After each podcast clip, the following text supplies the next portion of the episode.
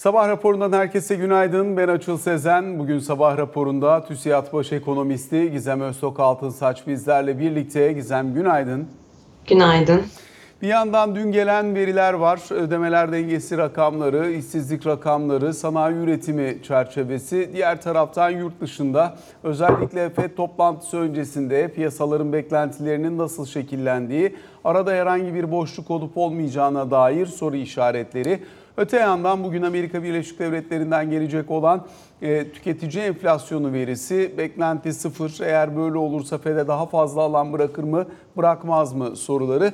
Tüm bunlar ön plana çıkan ana unsurlar. Bununla birlikte Türkiye Cumhuriyet Merkez Bankası'nın çeşitli sivil toplum kuruluşlarıyla, iş dünyası temsilcileriyle bir araya gelerek yaptığı temaslar devam ediyor. Öbür yandan e, bütçe görüşmeleri başladı. Dolayısıyla burada Cumhurbaşkanı Yardımcısı Cevdet Yılmaz'ın verdiği mesajlar, sinyaller var. Öte yandan yine Hazine ve Maliye Bakanı Mehmet Şimşek'in dün Gaziantep'te yaptığı önemli açıklamalar oldu. Tüm bunların detayları üzerine bir miktar değerlendirme yapmaya çalışacağız. İlk etapta gelen verilerle bir hızlıca başlayalım istersen. İkinci ay üst üste cari fazla e, ödemeler dengesi çerçevesinde özellikle dış ticaretin biraz daha belirleyici etki e, ve rol oynadığı bir veriyle karşı karşıyayız. Net hata noksanda eksi olmasına rağmen kuvvetli sayılabilecek ikinci ay üst üste eksi olmasına rağmen e, cari fazlaya dönmüş olan bir ekonomik aktivite ne dersin? Ee, evet ama tabii e, enerji ve altını çıkarttığımızda verdiğimiz fazla açısından bakıldığında açıl 12 aylıklarda orada bir e, duraksama var. Normalde onun artmaya başlıyor olması lazım. E, onun da artacağını düşünüyorum 12 aylık rakamlarda ilerleyen vadede. Fakat bunun için e, tüketim malı ithalatının birazcık daha zayıflıyor olması gerekiyor. İç tüketimin birazcık daha zayıflıyor ve bu kalemden sonra da tabii ithalatın zayıflıyor olması gerekiyor. Dolayısıyla oradaki uyarlamanın biraz daha zamanı var gibi gözüküyor. Ee, yılı yaklaşık olarak 45-50 milyar dolar seviyesinde bitireceğiz. Önümüzdeki yılda 40 milyar doların altıyla çalışıyor piyasa şu anda. Ee, dediğim gibi o düzeltme hareketinin gelmesini bekliyoruz. Hala evet bahsettiğin doğru e, fazla var. E, aslında daha çok fazla olmalıydı bu arada. Onu söylemeye çabalıyorum. Dolayısıyla o uyarlamanın, adjustment'ın ilerleyen vadede daha da fazlalaşarak devam etmesini bekliyoruz. Finansman tarafında şu aşamada ciddi bir sıkıntı öngörmüyoruz. Bankaların veya özel sektörün dış port çevirme rasyoları da iyi gidiyor. hepsini topladığımızda aslında zaten Merkez Bankamızın rezerv biriktirmeye başladığı bir dönemdeyiz. Bir tarafıyla özellikle iç talebi seninle çok fazla konuşuyoruz. Hemen hemen her programda üzerine değerlendirme yapmaya çalışıyoruz. Ee, bu taraf için ne söylersin? Kredi kartı harcamalarında sınırlı da olsa bir yavaşlama dikkat çekiyor ama e, burada hani beklenen, istenen, arzulanan yavaşlamayı görme e, aşamasına hangi noktada gelebiliriz? Elbette burada alınan önlemlerin yansımalarını gözlemleyebiliyoruz belli ölçüde parasal aktivite üzerinden ama öbür tarafta da e, ücret enflasyon döngüsü açısından çok kritik bir asgari ücret tartışmasının da içindeyiz. Dolayısıyla ücretler genel düzeyinde oluşturulacak zemin bu iç talep döngüsü üzerinde ne kadar etki yaratır?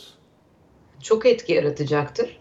Tabii ister istemez bir düzeltme hatta hani e, belirgin bir zam tabii ki enflasyondan dolayı geliyor olacak ama senin de demin bahsettiğin gibi e, sırf Türkiye için değil herhangi bir ekonomide ücret fiyat sarmalını kırmak gerekiyor enflasyonist ortamda. Çünkü e, fiyatlar arttıkça ister istemez alım gücü düşüyor. Alım gücü düşünce ücretler artmak durumunda kalıyor. Onun ardından yeniden bir fiyat artışı onu takip ediyor. Durum böyle olunca da enflasyonist e, döngüden çıkamıyorsunuz. Ee, dolayısıyla zorlu bir süreç şu anda Türkiye'nin içinden geçtiği ki bu e, döngüye, loop'a çoktan girdi Türkiye. Ee, Ocak ayı bu anlamda çok kritik. Zaten e, ilk görüşmeler yapıldı asgari ücret tarafında.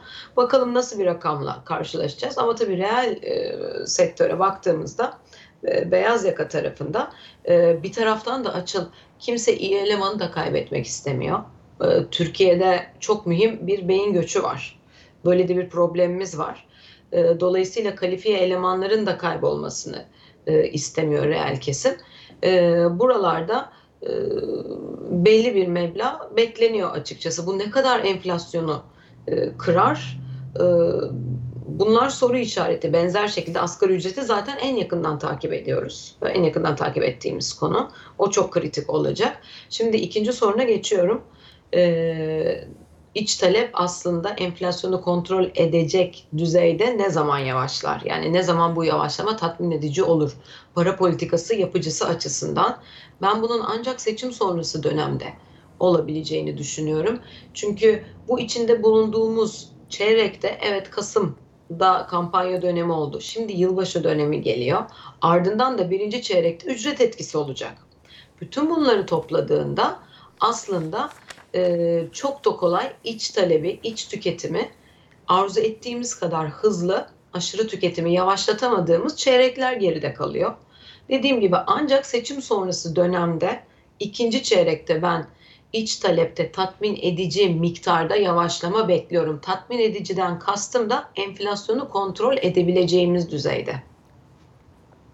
Peki e, burada önemli konulardan bir tanesi özellikle içerideki talebin nasıl dengeleneceği. Diğer önemli konuysa ödemeler dengesi üzerinde acaba e, belirli bir aşamadan sonra dünyadaki nispi yavaşlamanın etkisinin ne kadar yansıma bulacağı. Çünkü e, emtia fiyatları önemli ölçüde aşağı geliyor. Petrol fiyatları işte 75-76 dolarlar civarında denge bulma eğiliminde.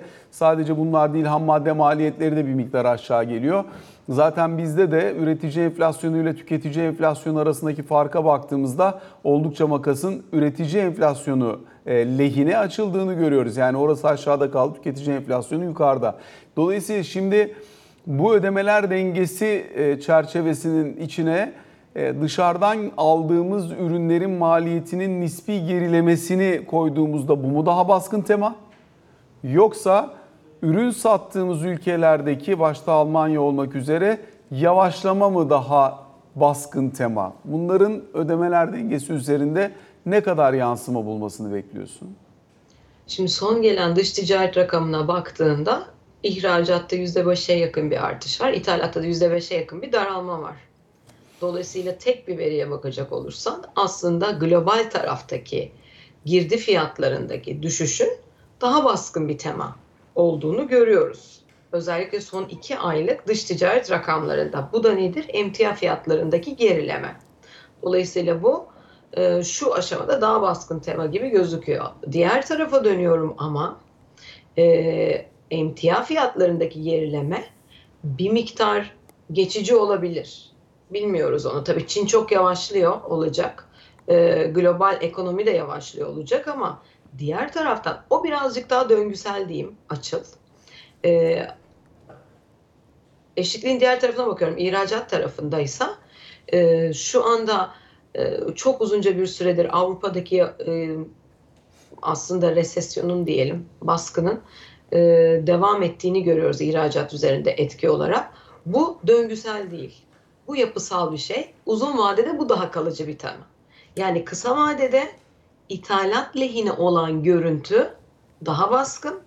Uzun vadede ise ihracat aleyhine olan görüntümüz daha baskın gibi gözüküyor. Biri sanki yapısal, diğeri daha döngüsel gibi duruyor. Döngüsel olan daha kısa vadeli. Yani ithalattan kazancımız e, şu anda e, daha domine ediyor ama daha geçici duruyor. Rezerv miktarından da bahsettin. Özellikle Merkez Bankası'nın rezervinin işte şu anda brüt rezerv olarak bakarsak e, artış eğiliminde olduğunu hatta tarihi yüksek seviyeye geldiğini görüyoruz. Elbette swap fonlaması burada önemli alanlardan bir tanesini oluşturuyor. Aynı zamanda diğer kalemlerden girişlerin de e, ufak ufak başladığını, uluslararası girişlerin burada belirleyici rol oynadığını gözlemliyoruz. Özellikle bu kaynak girişi çerçevesini nasıl okuyorsun? Açıkçası şu aşamada memnun edici iki kanaldan kaynak girişi var. Özellikle son iki haftadır Bono tarafında belirginleşen bir kaynak girişi var. Bu bence pozitif. Ee, ve orada zaten senin ya da Zeynep'le konuşmuştuk. Çok böyle sıkışmış, stretched bir e, trading var. Yani tam konuşurken açıl aslında fiyatlamanın da bir anda e, gerçekleştiğini e, görüyoruz. Çok yer var mı? Soru işareti. Ben aslında bunu birinci çeyrekte bekliyordum. e, o flow'u. Hala daha flow bekliyorum ama dediğim gibi düşündüğümüzden daha erken e, gerçekleşiyor gibi gözüküyor bonoya giriş. Bu pozitif. Bu birinci e, kanal. İkinci kanal aslında esas kanal e, özel sektörün, bankaların dış borç çevirmeleri. Yani 100 ödüyor, 140 oluyor örneğin, 40 cebime kalıyor gibi anlatayım en basitinden. %140 rollarda, %100'ün üzerindeki rollarda, bazılarında %110, bazılarında %130 vesaire. Dolayısıyla bu iki kanaldan şu anda Türkiye'ye bir sermaye, bir döviz girişi var. E, portföy akımı, bono ve bir de dış borçlanmadan. E, dış borçlanmadan derken de şu dediğim gibi e, karıştırılmasın. Borcumu ödüyorum, üzerine borçlanıyorum. Orada artık bir miktar cebimde kalıyor. E, bu da içerideki döviz arzını arttırıyor. O da zaten Merkez Bankası'na doğru e, gidiyor. Dolayısıyla bugün Merkez Bankası rezervine baktığımızda bankalar kanalından dış borçlanma, onun ardından da swap'la merkeze giren şu anki rezervin artışının 2 bölü 3'ünü oluşturuyor. Yabancı para munzamdan topladığımızda üçte birini neredeyse çok kaba rakamlarla oluşturuyor. Böylece de 40 milyar dolara yakın hatta 42 milyar dolar Mayıs sonrası dönemde Merkez Bankası rezerv biriktirmiş durumda. Şu anda da 140 milyar dolar rezervi var. Yıl sonuna kadar da 150 milyar dolar olmasını planlıyor. Önümüzdeki yılda 200 milyar dolara yakın e, rezerv biriktirmeyi planlıyor Merkez Bankamız bu arada. Dolayısıyla e, bütün bunları topladığımızda şu aşamada hem içeriye olan sermaye girişi kademeli olarak başlamış durumda. Bu memnun edici. Hem de rezerv birikimimiz iyi gidiyor onu söyleyebilirim. Bunun şiddetlenmesini bekliyorum bu arada birinci çeyrekte özellikle. Mevduat açılışlarının da özellikle Merkez Bankası fonlaması içerisinde önemli alanlardan bir tanesini oluşturduğunu gözlemliyoruz. Bu taraf için var mı söyleyeceğim bir şey? Çünkü fonlamanın önemli bir kısmına gelmiş durumda burası. Tam buradan kastettiğin ne? Birazcık daha açarsan. Şöyle özellikle yurt dışı kişilerin e, Merkez Bankası nezdinde açtıkları hesaplar ve bunların girişlerinin e, fonlama üzerindeki yansımasını soruyorum. Evet evet yani currency and deposit item şeyden de görüyoruz zaten Merkez Bankası'nın Evet evet e, bilançodan.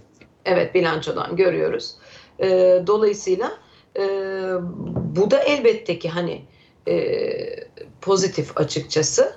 Dediğim gibi çeşitli kanallardan o girişin gerçekleşiyor olması e, bence olumlu bilanço üzerinde de e, genel itibariyle bir alan sağlıyordur ama şunu da söyleyeyim Açıl.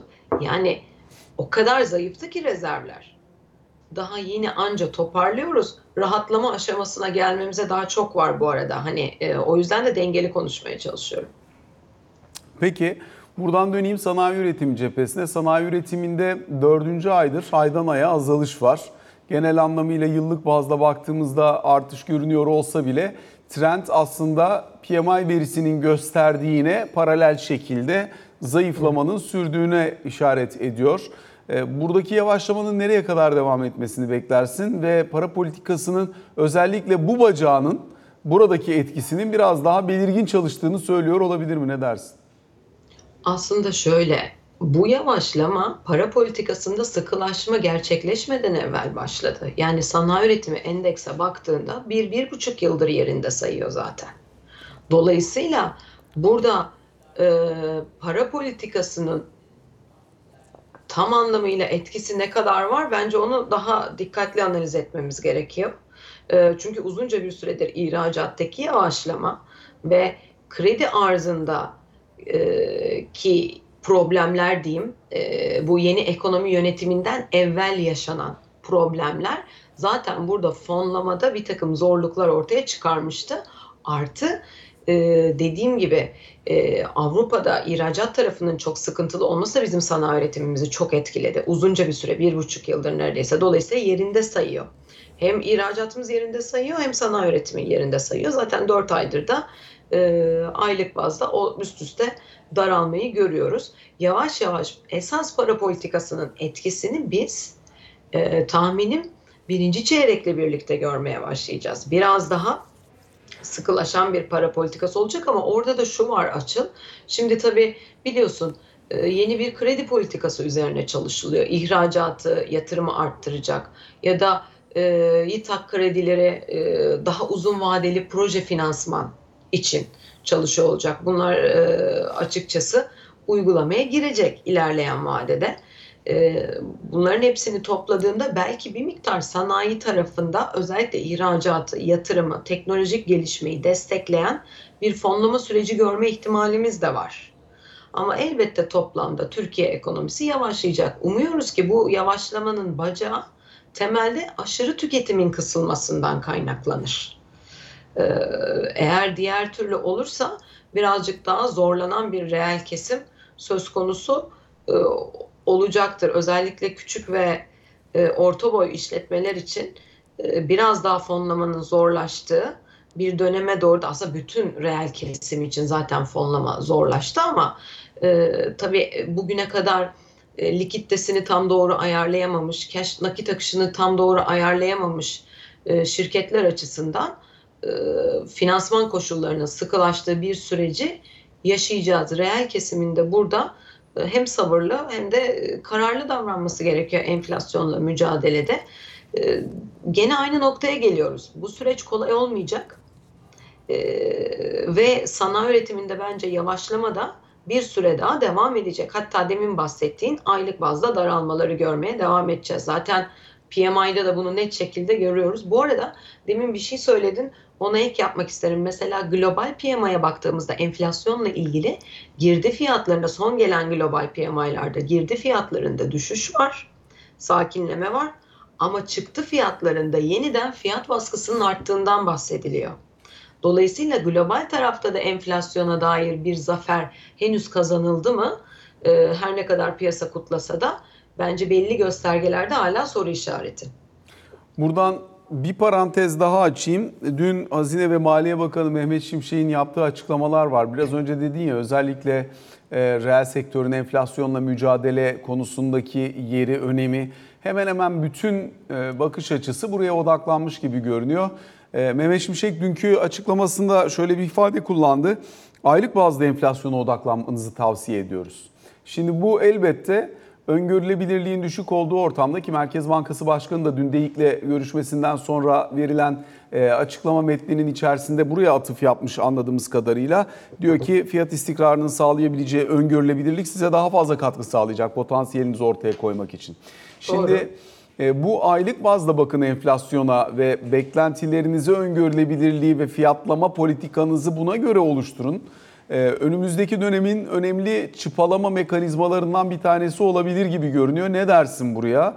Hani çünkü aylık enflasyon kabaca 3 puanlar, 3,5 puanlar civarına doğru indiyse e, geçmişte işte e, yükselmiş olan 60'ın üzerinde bir 12 aylık enflasyon dön ondan sonra bak işte önümüzdeki senenin e, Mayıs ayında 70'lerin üzerine gelecek bir enflasyon ve bunun yaratacağı ekstra fiyatlama yerine aylık enflasyona odaklanarak fiyatlama politikanızı uyarlayın.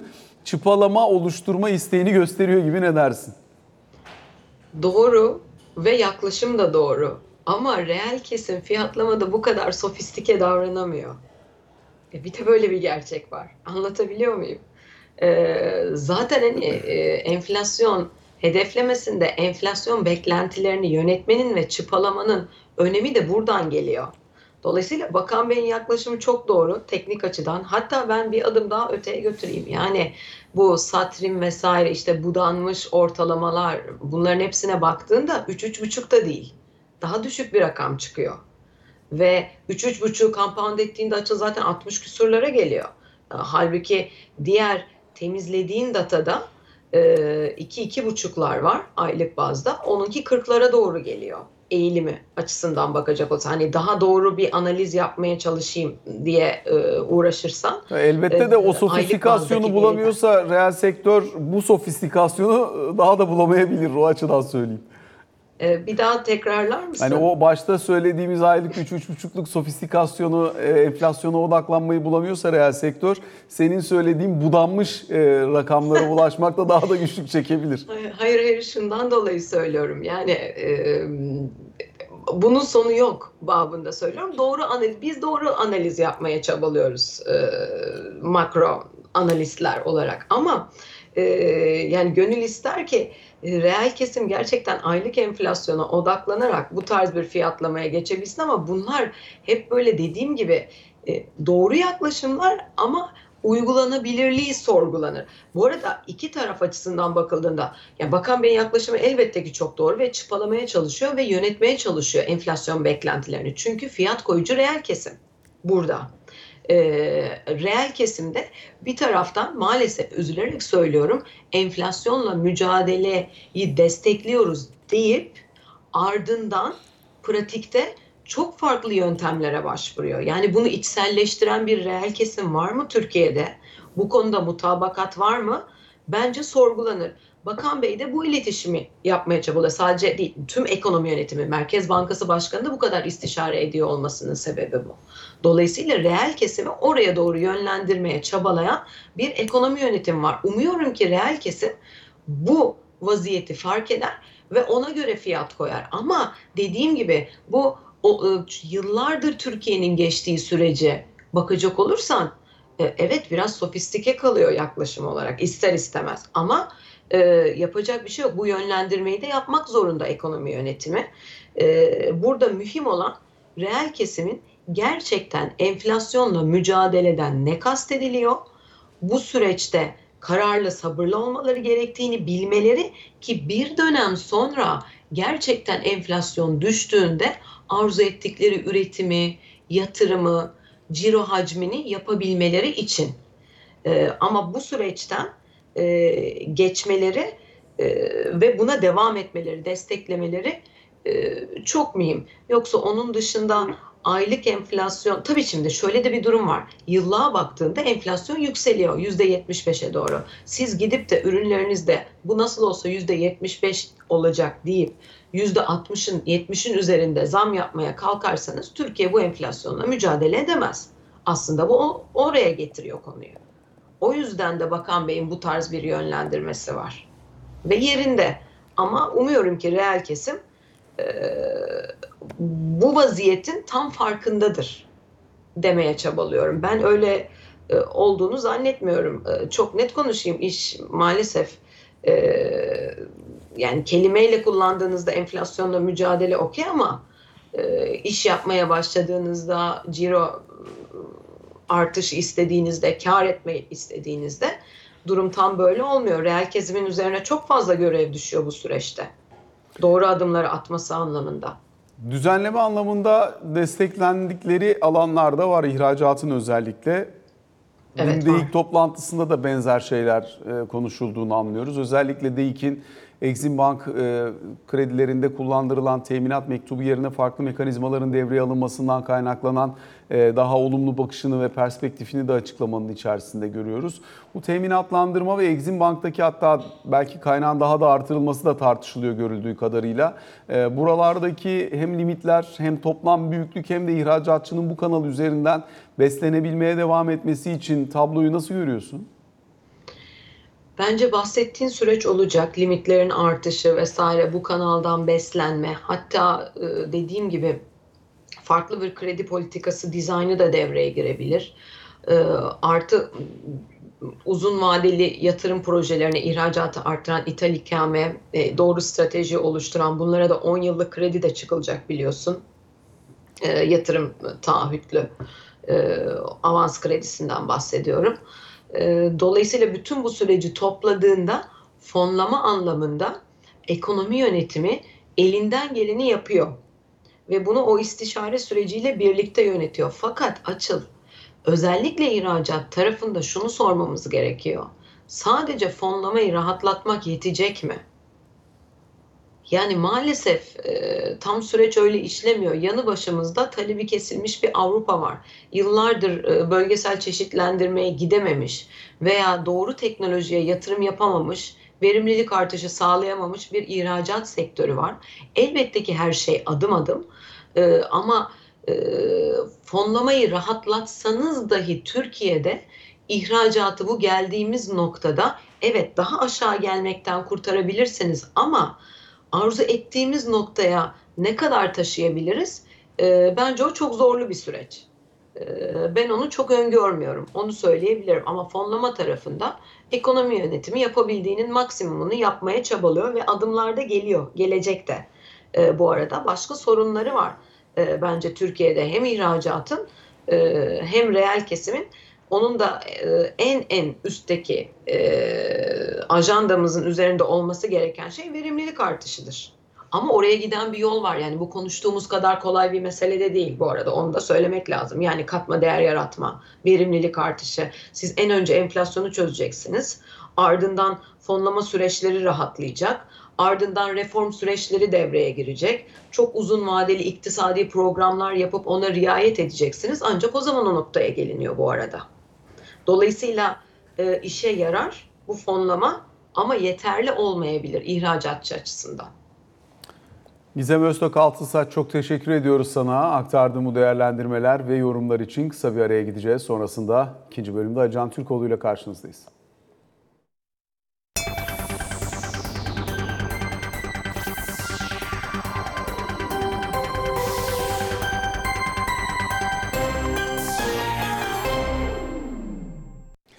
Sabah raporunun ikinci bölümüyle karşınızdayız. Alican Türkoğlu bizlerle birlikte. Alican günaydın. Günaydın.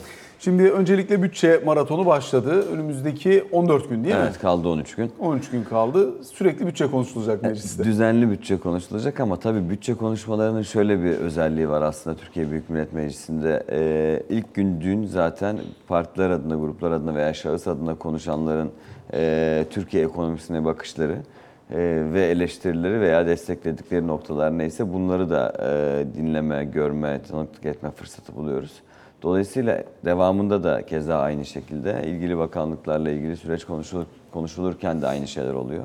Yani o bakanlığın uhdesindeki, bünyesindeki veya gündemindeki işlerle ilgili olarak tüm siyasi partilerin meclis içerisinde yaptığı konuşmalar. Dolayısıyla aslında bir bakıma bu senenin de gelecek senenin de gündemini oluşturan bazı konularla ilgili olarak e, tartışmaların, eleştirilerin veya desteklerin olduğu bir süreç yaşanıyor. Dolayısıyla aslında siyasetin en e, derinden konuşulduğu süreçlerden birisi o 14 gün boyunca meclis. Bir de başka yasama faaliyeti yok, grup toplantısı yok. Dolayısıyla tüm e, siyaset meclis içerisinde işliyor.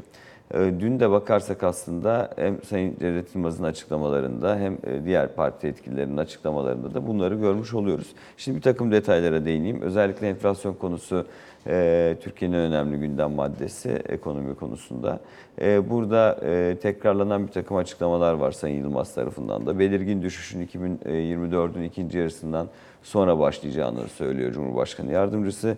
2025 yılı bir istikrar dönemi olarak öngörülüyor. Burada gerilemenin hız kazanacağı ifade ediliyor. 2026'dan itibaren de e, daha önceden de söylendiği gibi tek haneli enflasyonun e, oluşacağını bekliyor hükümet şu noktada. E, Onun dışında iş- işsizlikle ilgili önemli açıklamaları vardı. 2023 geneli için işsizlik oranının orta vadeli programda öngörülen 10.1'in %10.1'in de altına geleceği gibi bir öngörüleri oldu. Tek haneli bir işsizlik oranıyla bu senenin kapatılacağı düşüncesi var. E, Dediğim gibi bütçe süreci önümüzdeki işte 13 gün boyunca da e, ilgili bakanlıkların gündemli sırasında da e, Türkiye'de konuşulacak, tartışılacak bir takım yeni gündemleri beraberinde getirecek gibi gözüküyor. Hem partilerin açıklamalarını hem yine hükümetin partilerin açıklamalarına karşı vermiş olduğu değerlendirmeleri biz ekranlarımızda aktarmaya devam edeceğiz. Ama dediğim gibi mecliste başka bir gündem olmayacak önümüzdeki iki hafta boyunca.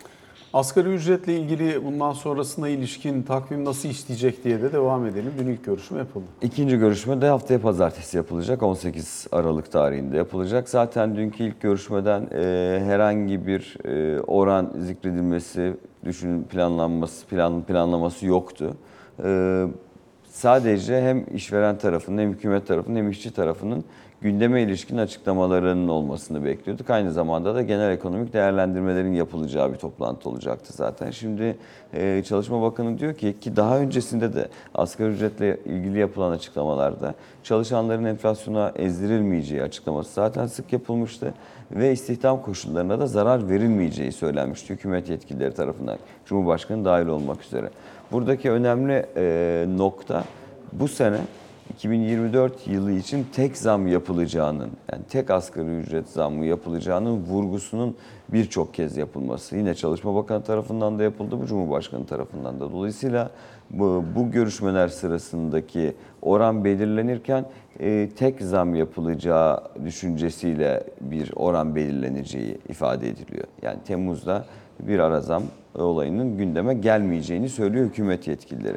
Şimdi işveren tarafı yani TİSK tarafı diyor ki hem dengeli hem de bir mutabakatla e, bu sürecin tamamlanması arzusundayız ifadesini kullanıyor. İşçi tarafından önemli değerlendirmeler de var ki daha öncesinde birçok kez söyledim. Komisyon toplantılarında e, işçi yani Türk İş e, masada aynı zamanda asgari ücret alan 4 tane 4 işçiyi de getiriyor. İlk kez oluyordu bu, bu, bu bakıma. Bu açıdan da çalışanların geçim şartları göz önünde bulundurulmalı diyor ve şunun vurgusunu da yapıyor Türk İş. Zaten aylardır açlık sınırının altında asgari ücret alan bir kesimi, kesimleyiz. Dolayısıyla bu sefer asgari ücret belirlenirken de ve tek zam, tek de zam yapılacaksa e, çok daha öngörülü bir şekilde olmalı ve çalışanların yılın devamında da enflasyon karşısında ezilmeyeceği bir oran belirlenmeli diyor. Takvime ilişkin Dediğim gibi sadece ikinci toplantının tarihi şu an itibarıyla belli. O da 18 e, Aralık. E, Ama e, yıl sonuna kadar zaten resmi gazetede yayınlanması gerekiyor. Sürecin hızlı bir şekilde tamamlanması yönünde bir öngörü var. iki tarafta da hem işçi hem işveren tarafında da. Ama nasıl sonuçlanacak? E, Bu süreç olumlu bir şekilde iki tarafın da isteyeceği olumlu bir şekilde tamamlanacak mı onları da göreceğiz. Alican teşekkür ediyoruz teşekkür sabah ederim. raporuna. Böylelikle bugün için son noktayı koymuş oluyoruz. Hoşçakalın.